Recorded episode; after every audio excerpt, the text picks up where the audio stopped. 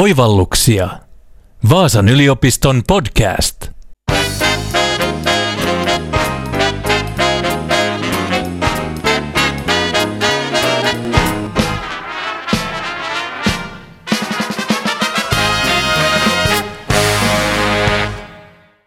Lohkoketjut mullistavat taloutta. Kryptovaluuttojen kurssi nousee tai laskee, ja joku Jani-Petteri jossain äkkirikastuu tai äkkiköyhtyy. Teslan Elon Musk kahmii kryptoja, ja Kiina puolestaan kieltää ne. Louhinta on energiasyöppöä, ja kryptotaidemaailmasta kuuluu aivan kummia. Tällaisia uutisia ja tarinoita media on tarjoillut meille viime aikoina. Medialla ja journalismilla onkin hyvin tärkeä rooli siinä, kuinka uutta, monimutkaista ja vaikeasti ymmärrettävää teknologiaa tuodaan ihmisten tietoon. Tässä Oivalluksia podcastin jaksossa puhutaan siitä, miten lohkoketjuteknologia ja sen monet eri sovellukset näkyvät journalismissa. Onnistuuko media uuden teknologian selittäjänä, miten puhe on ajan kuluessa muuttunut ja kenen suulla puhutaan ja millä sävyllä? Minä olen toimittaja Miia Kahila ja vieraana on Vaasan yliopiston viestintätieteiden professori Tanja Sihvonen, joka on tutkimusryhmänsä kanssa tehnyt 4 vuoden ajan tutkimusta aiheesta, eli kryptovaluutoista ja lohkoketjuista yritysten vuosikertomuksissa, journalismissa ja sosiaalisessa mediassa. Tervetuloa professori Tanja Sihvonen Oivalluksia podcastiin. Kiitos. Aloitetaan sillä, että kerrataan ihan lyhyesti kuulijoille, että mikä lohkoketju eli englanniksi blockchain oikein on?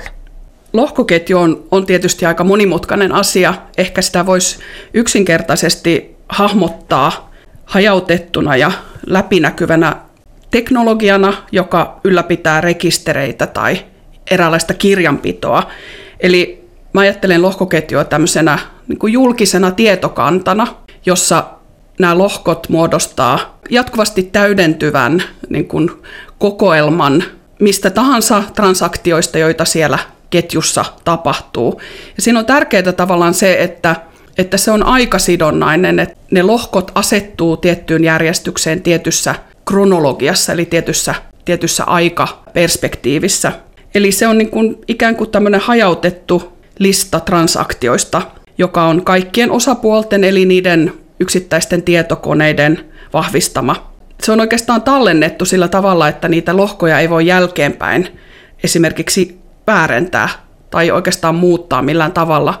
Se hajautettu takaa juuri sen, eli jokainen lohko tallentuu kaikkien sen ketjun koneille tietynlaisena, eikä niitä voi jälkeenpäin siis muuttaa. Tai ainakin kaikki sen lohkon niin kuin ylläpitäjät saisi tiedon siitä. Ja tämän takia lohkoketjut on kauhean käteviä, koska ne ketjujäsenet, jotka siinä on, eli ne periaatteessa anonyymit tietokoneet tai palvelimet voi ikään kuin luottaa toisiinsa sen järjestelmän ansiosta, eikä se tarvitse mitään kolmansia osapuolia, mitään instituutioita ikään kuin takaamaan niitä transaktioita tai sitä luottamusta. Ja tämän takia näitä ensimmäisiä lohkoketjusovelluksia on ollut kryptovaluutat tai virtuaalivaluutat. Ja tietysti raha on meidän yhteiskunnassa semmoinen niin kuin ultimaattinen luottamuksen väline. Eli sehän on periaatteessa sopimukseen perustuva. Ei ole mitään niin kuin sisäistä syytä sille, että raha on tietyn arvoista, vaan että me ollaan sovittu, että se on arvokasta. Ja sitä ylläpitää tietyt instituutiot, niin lohkoketju tai kryptovaluuttojen osalla se instituutio, joka ylläpitää sitä, on se lohkoketju itsessään. Tanja Sihvonen, mikä sai sinut tutkijana innostumaan lohkoketjuista ja kryptovaluutoista? No, mä oon ollut kiinnostunut teknologiasta jo 1990-luvulta lähtien ja on tutkinut sitä nimenomaan tämmöisestä kulttuurisesta ja sosiaalisesta, historiallisesta näkökulmasta. Ja jos mä ajattelen niin kuin lohkoketjuja tämmöisenä tietoteknisenä järjestelmänä, jossa on vertaisverkkojen piirteitä ja tosiaankin tämmöisiä niin kuin rahatalouteen liittyviä piirteitä ja teknologisen kehittämisen tai innovaatioiden piirteitä ja toisaalta se on sosiaalinen järjestelmä. Se on mun mielestä yhdistää niin kuin monella tavalla näitä niin kuin esimerkiksi mun kiinnostuksen kohteita ja toisaalta lohkoketjut on vielä aika salaperäisiä ja tämmöisiä ehkä vähän mystisiäkin, niin siinä on, niihin liittyy paljon tämmöisiä niin kuin mieleyhtymiä ja mielikuvia ja ehkä ennakkoluulojakin, niin toisaalta mun mielestä on kauhean kiinnostavaa tutkia tätä puolta tässä kentässä, että juuri sen takia olen kiinnostunut näistä diskursseista ja puhetavoista, käsitteellistyksistä, jotka liittyy lohkoketjuihin ja kryptovaluuttoihin, että niistä kuitenkin puhutaan aika paljon, mutta aika tietyillä tavoilla. Miksi sitten juuri nyt on erityisen tärkeää tutkia sitä, mitä ja miten lohkoketjuteknologiasta ja sen sovelluksista kerrotaan mediassa?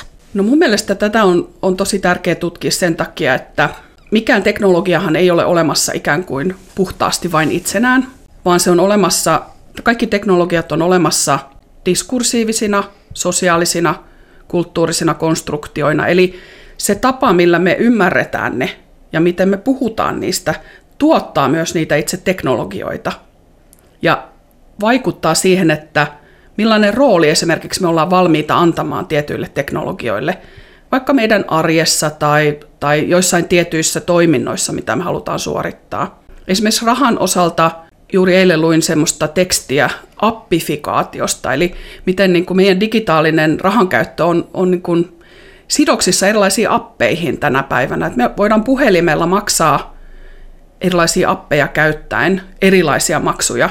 Niin tavallaan mun mielestä on kauhean kiinnostavaa ajatella sitä, että millaisia maksuja me ollaan valmiita antamaan tällaisille apeille, esimerkiksi MobilePaylle tai Apple Walletille tai jollekin lähimaksujärjestelmille. Onko ne tosi pieniä ruokakauppaostoksia tai sitten oltaisiko me valmiita ehkä käymään jotain lainaneuvotteluita jonkun apin kautta, jossa puhutaan aika isoistakin summista, niin esimerkiksi rahaan liittyvissä teknologioissa tulee selvästi esiin se, miten tärkeitä ja merkityksellisiä ne voi olla niin kuin sosiaalisesti. Jos vielä puhutaan siitä lohkoketjuteknologiasta, niin mitä haasteita siihen sitten liittyy? Ja ylipäätänsä sen, että kuinka siitä kerrotaan mediassa? Mä itse ajattelen, että lohkoketjuidea silloin, kun se pulpahti vuonna 2008, niin se on alusta alkaen ollut tietyllä tavalla jo ideologinen teknologia.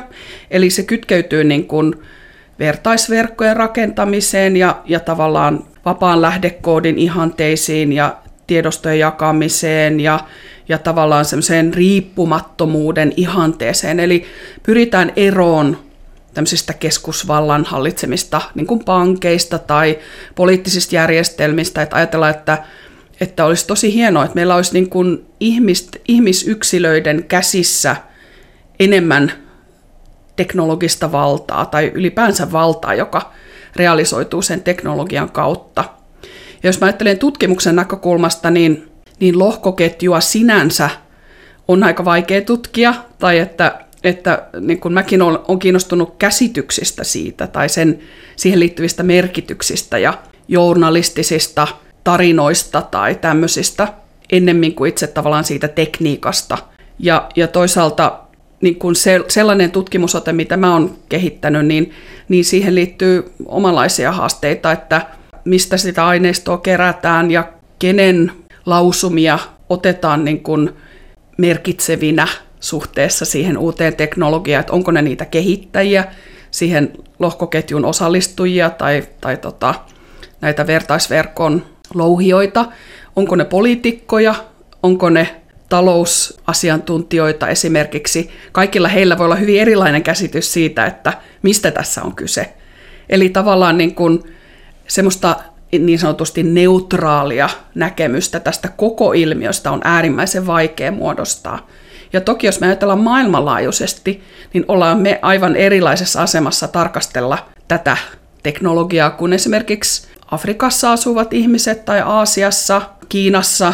Just mainitsit tämän kryptovaluuttoihin liittyvän negatiivisen asenteen, joka tulee eri tavoin esiin Yhdysvalloissa, Euroopassa.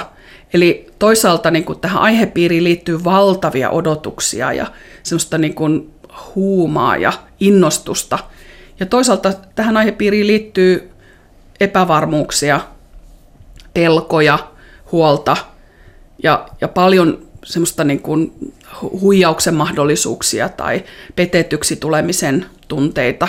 Ja kaikki tämä heijastuu jollain tavalla niihin puhetapoihin, joita me nähdään ympärillä, joihin me ehkä itsekin osallistutaan, niin sehän ei voi olla vaikuttamatta siihen tavallaan, miten me ymmärretään näitä teknologioita. Ja varsinkin se varmasti, että kun tavallinen ihminen törmää yleensäkin teknologiaan, niin siihen voi tutustua, etenkin jos se tulee omaan kotiin, kuten vaikkapa ilmalämpöpumppu tai VR-lasit. Lohkoketjuissa haasteena tuntuu olevan just se, että ainakin itse teknologia näyttäytyy vielä todella kaukaisena. Mitä mieltä olet tästä? Tämä on ilman muuta totta, että tässähän liikutaan hyvin abstraktilla tasolla, varsinkin lohkoketjujen osalta, että yksittäisiä sovelluksia ja tavallaan tämmöisiä lohkoketjujen päälle rakennettuja pieniä järjestelmiä on paljon helpompi tutkia. Ja niitä niin kuin tietyissä konteksteissa voidaankin mielekkäästi ajatella. Toisaalta sitten se ongelma on juuri se, että ne kontekstit voi olla usein aika rajattuja, että ne ei koskaan niin kuin ikään kuin välity meidän suuren kansanosaan tai suuren yleisön arkeen, eikä meillä ole mitään kosketuspintaa niihin, että ne voi olla esimerkiksi jotain yritysten sisäisiä tai joihinkin hyvin tiettyihin tarkoituksiin rakennettuja lohkoketjusovelluksia. Eli kyse ei missään tapauksessa ole sellaisesta arkisessa käytössä olevasta laajasta teknologiasta, johon meillä kaikilla olisi jotenkin automaattisesti kosketuspinta ja mielipide. Olet tosiaan tehnyt tutkijakollegoidesi kanssa jo useamman vuoden tutkimusta kryptovaluutoista ja lohkoketjuista yritysten vuosikertomuksissa, journalismissa ja sosiaalisessa mediassa. Journalismissa teillä oli aineistona useamman suomalaisen median tekstejä useammalta vuodelta. Millainen tutkimus tässä oikein oli kyseessä?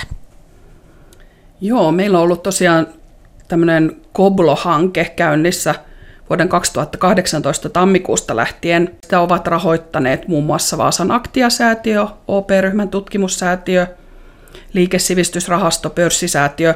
Eli tästä listasta jo vähän arvaa, että minkä tyyppisiä kysymyksiä siinä on käsitelty. Että aika paljon ollaan menty sillä kryptovaluutta tai virtuaalivaluutta kärjellä, jos näin saa sanoa. Eli me ollaan ajateltu yhtäläisesti sitä, että millainen lohkoketju on teknologiana ja sitten käytännössä, että se sovelluskohde on ne kryptovaluutat ensisijaisesti. Ja tästä journalistisesta aineistosta tosiaan on ilmestynyt yksi artikkeli. Me ollaan kerätty aineistoa siis suomalaisista lehdistä, Taloussanomista, Kauppalehdestä, Tivistä, Helsingin Sanomista, Digitudeista vuosilta 2015-2018. Eli lähdetty ihan hakemaan digitaalisista lehtiaineistoista lohkoketjuhakusanalla. Kaikki jutut, mitkä on ilmestynyt tällä aikavälillä. Ja me saatiin 292 osumaa. Ja sitten me ollaan katsottu, että keitä ne kirjoittajat on, missä konteksteissa lohkoketju tulee esille, puhutaanko niissä kryptovaluutoista vai joistain muista sovelluksista, onko niiden tekstien sävy neutraali, negatiivinen, positiivinen, tämän tyyppisiä asioita. No mitä tuosta aineistosta ja tutkimuksesta oikein selvisi? Me ollaan katsottu siis tavallaan määrällisesti sitä, että kuinka paljon lohkoketjusta puhutaan ja toisaalta sitten laadullisesti, että just tavallaan se, että missä yhteydessä siitä puhutaan ja miten. Yleisesti ottaen siitä voi sanoa, että lohkoketju nähdään sinällään hyvin neutraalina tai positiivisena, kun taas kryptovaluutat, eli silloin 2018-2019 se oli käytännössä Bitcoin, josta kirjoitettiin. Se oli voittopuolisesti negatiivinen asia journalismissa. Ja toisaalta Bitcoin on ollut kiinnostava, koska se nousee otsikoissa esiin.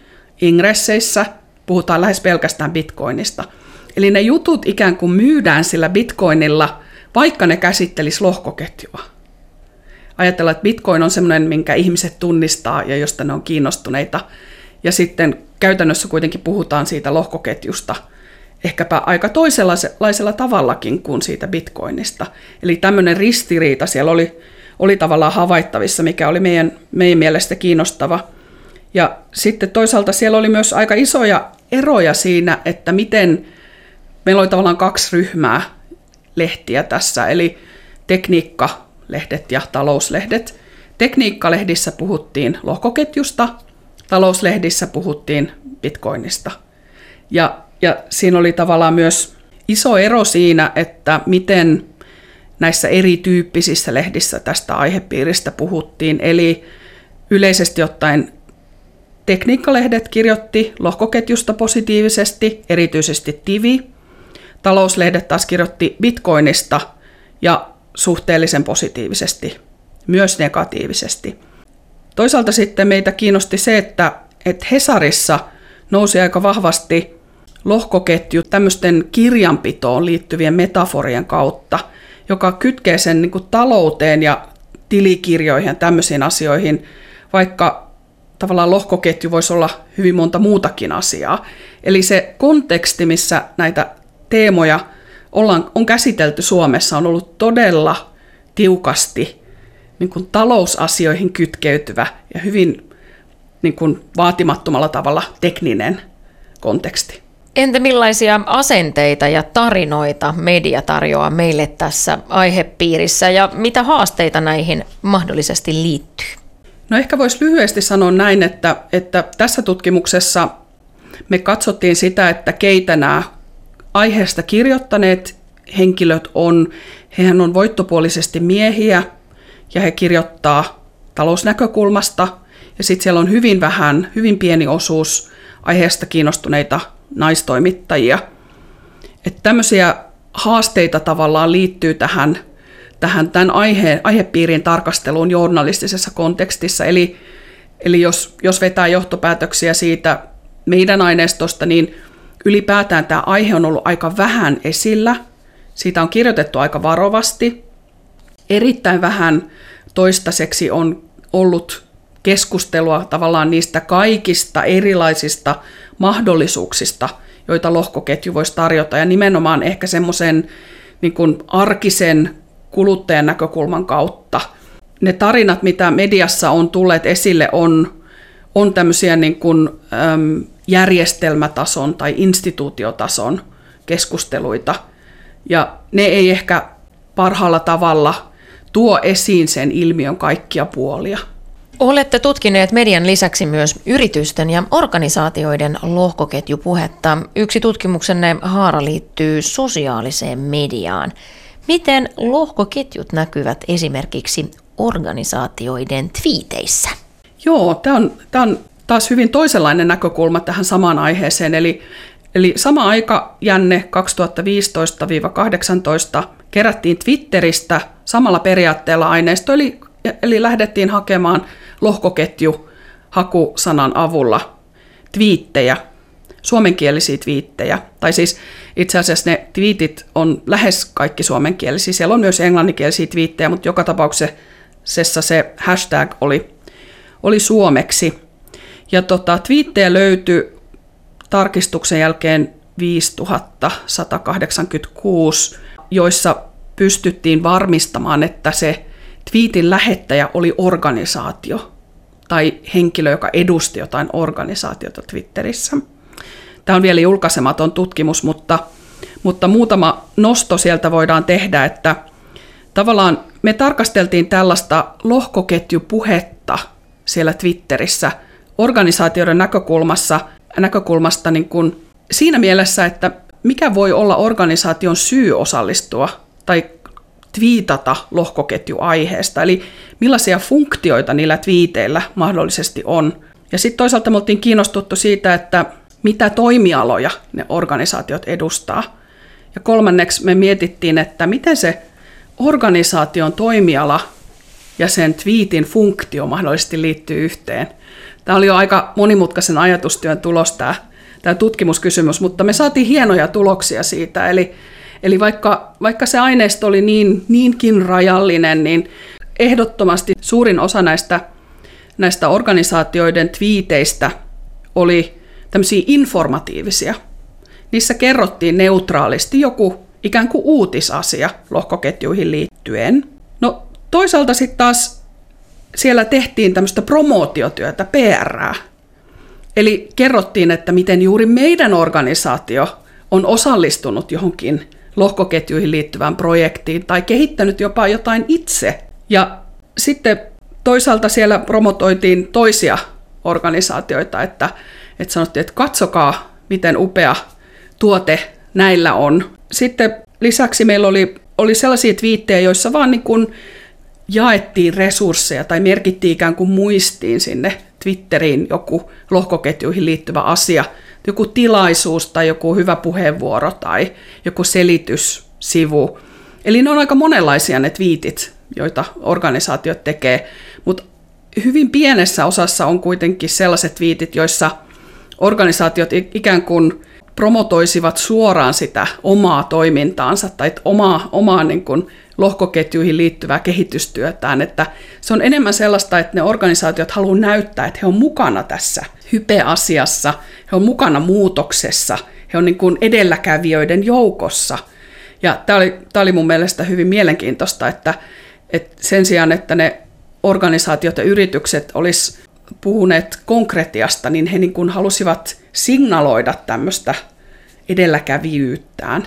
Ja tämä oli mun mielestä tosi mielenkiintoista, erityisesti sosiaalisessa mediassa tällaista itsensä tai oman aseman korostamista tai oman aseman varmistelua tapahtuu aika paljon sekä yksilöiden että organisaatioiden osalta. Varsinkin tänä vuonna media on tuonut esiin myös kryptotaiteen eli niin sanotun NFT-taiteen läpimurron ja teoksista saadut miljoonatulot. Korona on tätä ilmiötä entisestään kuumentanut. Kerrotko lisää tästä, minkälaisesta taiteesta on oikein kyse ja paljastatko samalla, mitä tämä lyhenne NFT tarkoittaa?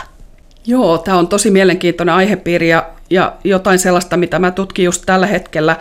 Tämä on tosiaan hyvin uusi ilmiö. Voi sanoa, että se on niin kuin räjähtänyt tämmöiseen isoon mediahuomioon tänä vuonna. Viime keväänä oikeastaan tapahtui isoja liikahduksia ja tämä näkyy myös journalismissa ja tosiaan sosiaalisessa mediassa mielenkiintoisilla tavoilla. Eli oikeastaan niin kuin ei ole kyse vanhasta ilmiöstä, joka olisi hiljalleen kehittynyt jossain, vaan jotenkin semmoisesta hajanaisesta, löyhästi yhteenliittyvästä kehityskulusta, jossa niin kuin erilaiset voimat törmää. Mutta ehkä NFT on aika monimutkainen asia myös. Ehkä voisi ajatella, että se on niin kuin sellainen tekniikka, jossa voidaan yksilöidä virtuaalisia kohteita ja kirjata niiden omistussuhteita sen lohkoketjun avulla. Eli tavallaan, jos ajattelee, että kryptovaluutta on niin kuin ikään kuin sellainen oheistuote sille lohkoketjulle, samoin on tämä NFT, eli se on tapa kirjata esimerkiksi omistusoikeus siihen lohkoketjuun niin, että se on uniikki, lähes mahdoton väärentää ja se on helposti todennettavissa. Ja mä itse ajattelen sitä non-fungiblea ainutkertaisena. Eli siinähän on se kantasana fungi, joka tarkoittaa kaiketi sientä. Ja jos ajattelee sitä fungible etuliitettä, niin sen voi ymmärtää ehkä helpoiten sen niin kuin kryptovaluuttojen kautta, että ne on tämmöisiä fungible tokeneita. Ne on kaikki samanlaisia. Jokainen bitcoin on ihan samanlainen kuin toinen bitcoin. Ne on niin kuin sieniä, jotka pulpahtelee sieltä rihmastosta. Ne on kaikki samanlaisia. Non-fungible on taas uniikki. Että se on teknologisesti tai teknisesti varmistettu, että maailmassa ei ole toista juuri sellaista asiaa. Tämä token hän on hirveän vaikea suomentaa, tai ainakaan mä en ole löytänyt sille oikein hyvää suomennosta. Mä ajattelen sitä semmoisena niin kuin merkitsijänä, tai niin kuin suomeksikin käytetään token-sanaa, niin kuin tokenia. Eli se on niin kuin asia, joka on tallennettu yhdeksi datapisteeksi sinne lohkoketjuun, ja joka voi edustaa mitä tahansa digitaalista. Eli siellä voi olla joku digitaalinen teos, tai GIF, tai kuva, äänitiedosto, mitä tahansa, mitä voidaan ylipäänsä digitaalisesti levittää. Ja hassuintahan tässä on niin kuin se, että ne teokset itsessään ei ole siellä lohkoketjussa. Ne teokset voi olla missä tahansa vapaassa jakelussa netissä. Eli ne voi olla esimerkiksi niitä GIFejä, mitä me nähdään joka päivä, tai meemejä, meemikuvia. Mutta joku on silti voinut rekisteröidä sen alkuperäisen meemikuvan nimiinsä lohkoketjun avulla. sillä NFT:llä eli sillä tokenilla. Ja tämä tekee siitä niin kuin todella kiinnostavan uudenlaisen dynamiikan. Eli NFT on tapa tuoda niin kuin meidän digitaaliseen maailmaan ikään kuin ainutkertaisuus, niukkuus, resurssien vähäisyys ja tavallaan sitä kautta arvonnousu. Koska jos ajatellaan niin kuin taloudessa, niin se niukkuushan on suhteessa kysyntään ja arvoon. Onko tämä NFT-taide vain oma suppea genrensä vai voisiko sitä soveltaa uuden virtuaalitaiteen lisäksi myös perinteisempään taiteeseen? No, tätä mun mielestä voi ajatella just sen kautta, mitä mä äsken sanoin. Eli perinteiset taidemarkkinathan perustuu siihen, että maailmassa on vain yksi uniikki taideteos, joka on vaikka Leonardo da Vincin maalaus. Ja jos joku kopioi sen, niin se on väärännös. Se ei ole alkuperäinen työ, eikä sillä ole arvoa samalla tavalla kuin sillä alkuperäisellä. Jos vaikka Mona Lisasta tehtäisiin digitaalinen kopio, joka olisi äärimmäisen tarkka, se olisi silti kopio, jota ei missään tapauksessa voisi pitää siinä alkuperäisenä. Ja jokaisella meillä voi olla vaikka makuuhuoneen seinällä tämmöinen painokuva, vaikka oikean kokoinen painokuva siitä Mona Lisasta, mutta silti me kaikki tiedetään, että maailmassa on vain yksi alkuperäinen, aito, oikea, mittaamattoman arvokas Mona Lisa. Ja sitten jos me ajatellaan tätä NFT-maailmaa, niin siinä taas kopioiminen on normi, ja niiden kopioiden leviäminen itse asiassa auttaa sen alkuperäisen työn arvon nousua. Eli se on tavallaan niin kuin täysin toisenlainen arvonmuodostuksen kenttä, tai se niin sanottu taidemarkkina toimii täysin toisenlaisella tavalla. Siinä alkuperäisellä teoksella on toisenlainen arvo kuin tällä kopiolla. Digitaalisestihan näitä ei voi erottaa toisistaan. Kryptovaluutoista on mediassa ollut jo paljon juttua, mutta muista lohkoketjuteknologiaa käyttävistä sovelluksista vähemmän. Miten media on mielestäsi onnistunut kertomaan esimerkiksi juuri tästä NFT-taiteesta ja olisiko sinulla jotakin vinkkiä medialle tarjota jatkoa ajatellen? No mun mielestä toistaiseksi toki on kyse hyvin uudesta ilmiöstä, kuten äsken sanoin, ja monille varmasti kyse on aivan tuntemattomasta asiasta. Siitä kertominen on vaikeaa, mutta mun mielestä silti tosi tarpeellista, koska kyllähän meidän täytyy ymmärtää, miten maailmalla kymmeniä miljoonia dollareita on vaihtanut omistajaa kryptovaluuttoina, kun näitä NFT-teoksia on myyty ja ostettu. Esimerkiksi Helsingin Sanomat, kun lanseerasi tämän visiotalouden erikoisliitteen, niin siinä on ollut aika paljon juttua NFT-teoksista viime vuonna ja tänä vuonna. Näissä jutuissa on puhuttu usein tästä NFTstä, esimerkiksi ei-korvattavissa olevana kolikkona tai ei-vaihtokelpoisena rahakkeena. Ja mun mielestä nämä ei oikeastaan avaa sitä asiaa kauhean hyvin, että näistä ei niin kuin semmoinen tavallinen lukija, joka ei jo tiedä, mistä asiassa on kyse, pysty päättelemään, että mitä ihmettä ne tarkoittaa. Eli tavallaan jokaiseen tämmöiseen niin kuin lohkoketjuja tai kryptovaluuttoja tai NFT-ilmiöitä käsittelevä juttuun mun mielestä olisi ehkäpä hyvä sisällyttää joku kainalo, missä olisi näitä keskeisiä termejä. Ja mediahan voisi kehittää semmoisen kampanjan, että meille luotaisiin suomen kieleen hyviä käännöksiä näille englanninkielisille sanoille, jotka on aika vaikeita. Ja sitten ne vähitellen ehkä vakiintuisi ja tulisi ihmisille ymmärrettävämmäksi.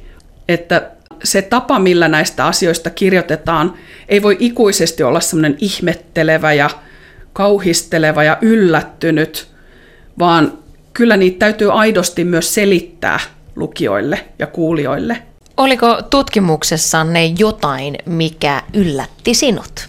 No, mä oon ajatellut esimerkiksi kryptovaluuttoja ja tätä NFT-ilmiötä niin kuin historiallisessa kontekstissa, että mun mielestä niissä on yllättävän samoja piirteitä kuin kun esimerkiksi pörssin toiminnassa on ollut pitkään tai tämmöisissä sijoitusbuumeissa ja kaikessa siinä spekulatiivisessa, mikä liittyy osakkeisiin, osakemarkkinoiden toimintaan, tämmöisiin niin kuin massa-ilmiöihin, että suuri joukko ihmisiä kiinnostaa jostain tietystä yrityksestä, tietystä osakkeesta. Tämmöisiähän on ollut niin kuin kautta aikain eri muodoissa. Ja jotenkin se, miten ihmiset niin kuin investoivat omaa aikaansa ja ehkä sitten rahojaankin tämmöisiin ilmiöihin, on mun mielestä tavattoman kiinnostavaa.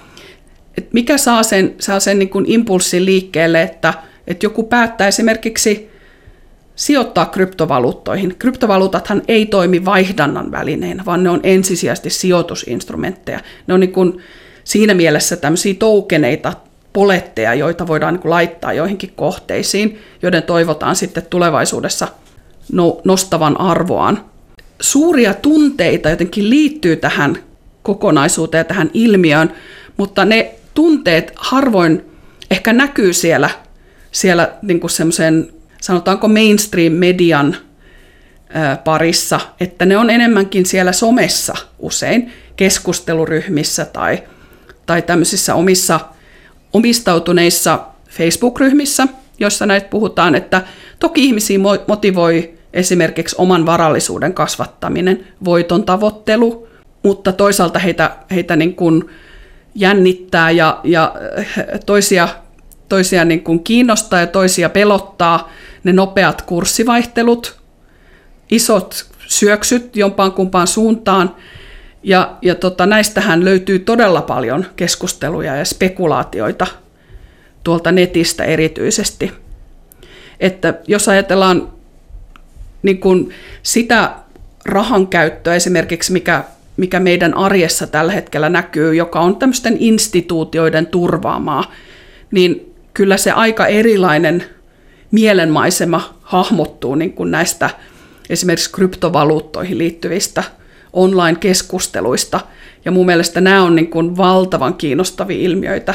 Ja jotenkin sen vähän, mitä itse olen tutkinut lohkoketjuja ja niistä ymmärrän, niin mä oon nähnyt, että se on ilmiö, joka ei ole, tai se on teknologia, joka ei ole niin kuin häviämässä, vaan se on tulossa yhä uusilla ja uusilla tavoilla osaksi meidän maailmaa. Jos tässä aihepiirissä pysytään, niin mitä pitäisi mielestäsi seuraavaksi tutkia? No yksi semmoinen alustava havainto, minkä mä oon tehnyt näistä NFT-teoksista, niiden markkinoista, niiden myymisestä ja ostamisesta, on se, että ne toimii niin kuin tietynlaisina sijoitusinstrumentteina myös tässä niin kuin kryptovaluutta-skenessä.